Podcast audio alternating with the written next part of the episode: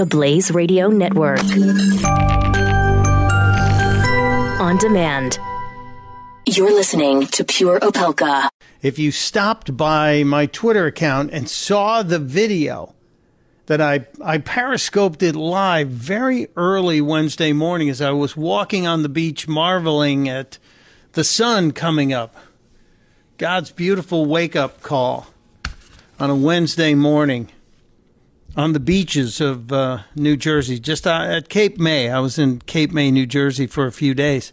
Saw this wine bottle and opened opened it up eventually because I didn't have a way to get the cork out on the beach. And there was a note inside with a lottery ticket of all things, a Powerball ticket. And the note read, "Put in ocean at Cape May Point, New Jersey, August 22nd, 2017. Good luck with the lottery." And then there was an email address. And I thought, what a what a, a strange and wonderful thing. I was just picking it up because I was like, I don't want a wine bottle floating around in the in the water. You know, there are people, there are families and kids running up and down the beach, and it could crack on those rocks or on the pilings. Then there's glass everywhere.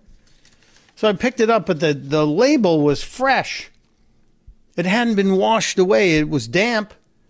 But, you know, wine labels tend to get, they're ephemeral, they're paper. They'll go away in, in a matter of minutes. But this one, no. And that led to this adventure, this wild expansion of your dreams, thinking, wow, this providence that this, this lottery ticket ended up in your hands. And what happens if it's the ticket? Do you reach out to the person who put the bottle in and what was the story? And I had all these questions swirling in my head. So I reached out to the email address at the bottom of that note, which I still have this note in my hands.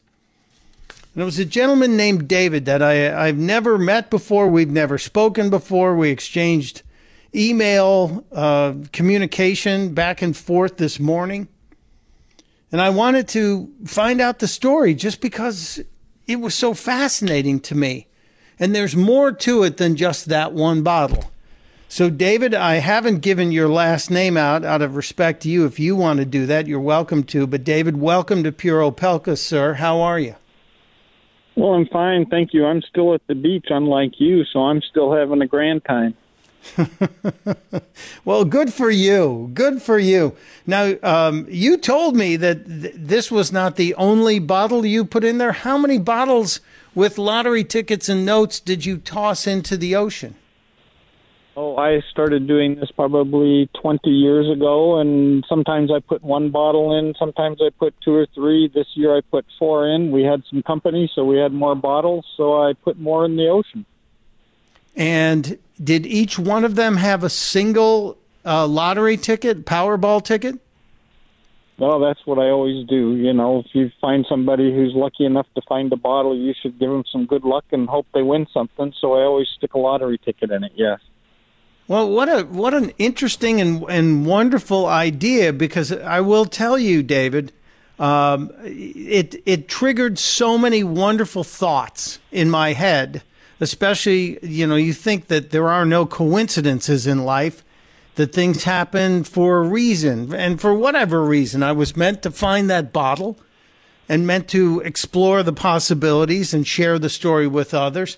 Have any of the the uh, lottery tickets you put into the ocean over the years turned uh, any winners to to uh, talk about? Have any, have there been any success stories? You know, I'm I'm still waiting for a piece of the action of a winner. It hasn't happened yet, so no, none of them have won.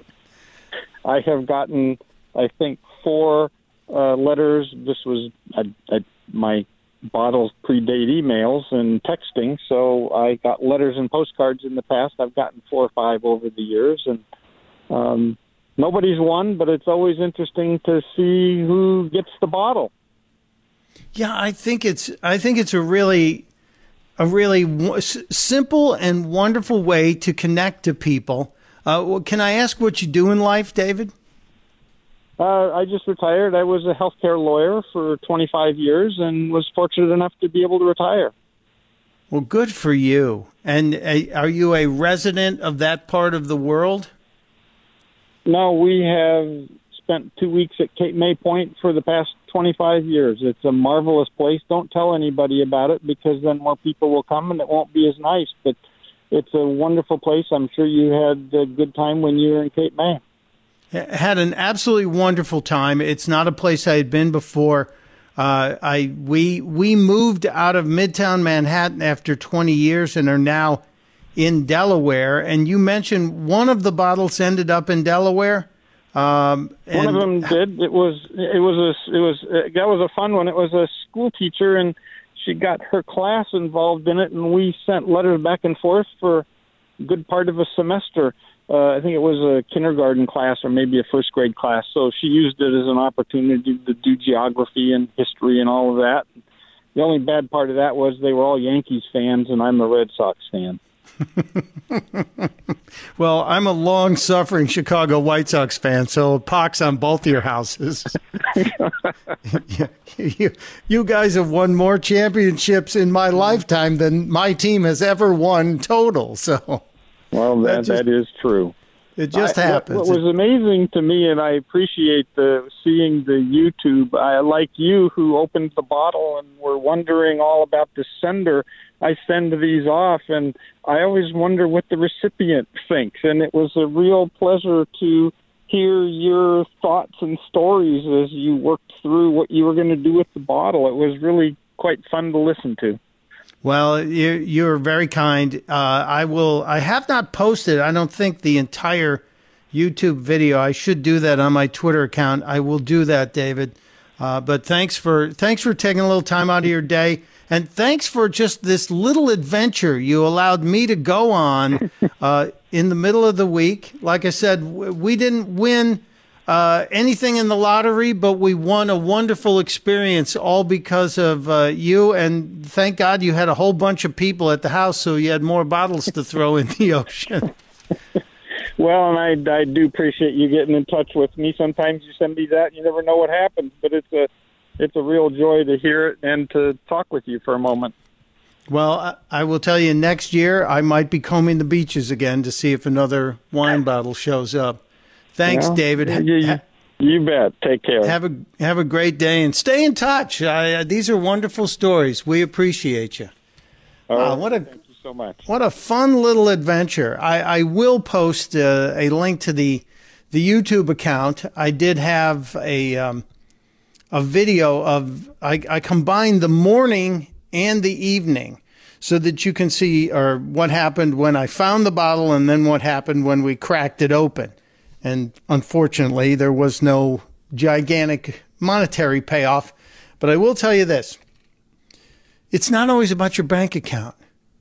It's about the adventures in your life. It's about the little journeys you find, the little stories, and the joy that you can take out of any moment, any random moment. And I talk about situational awareness.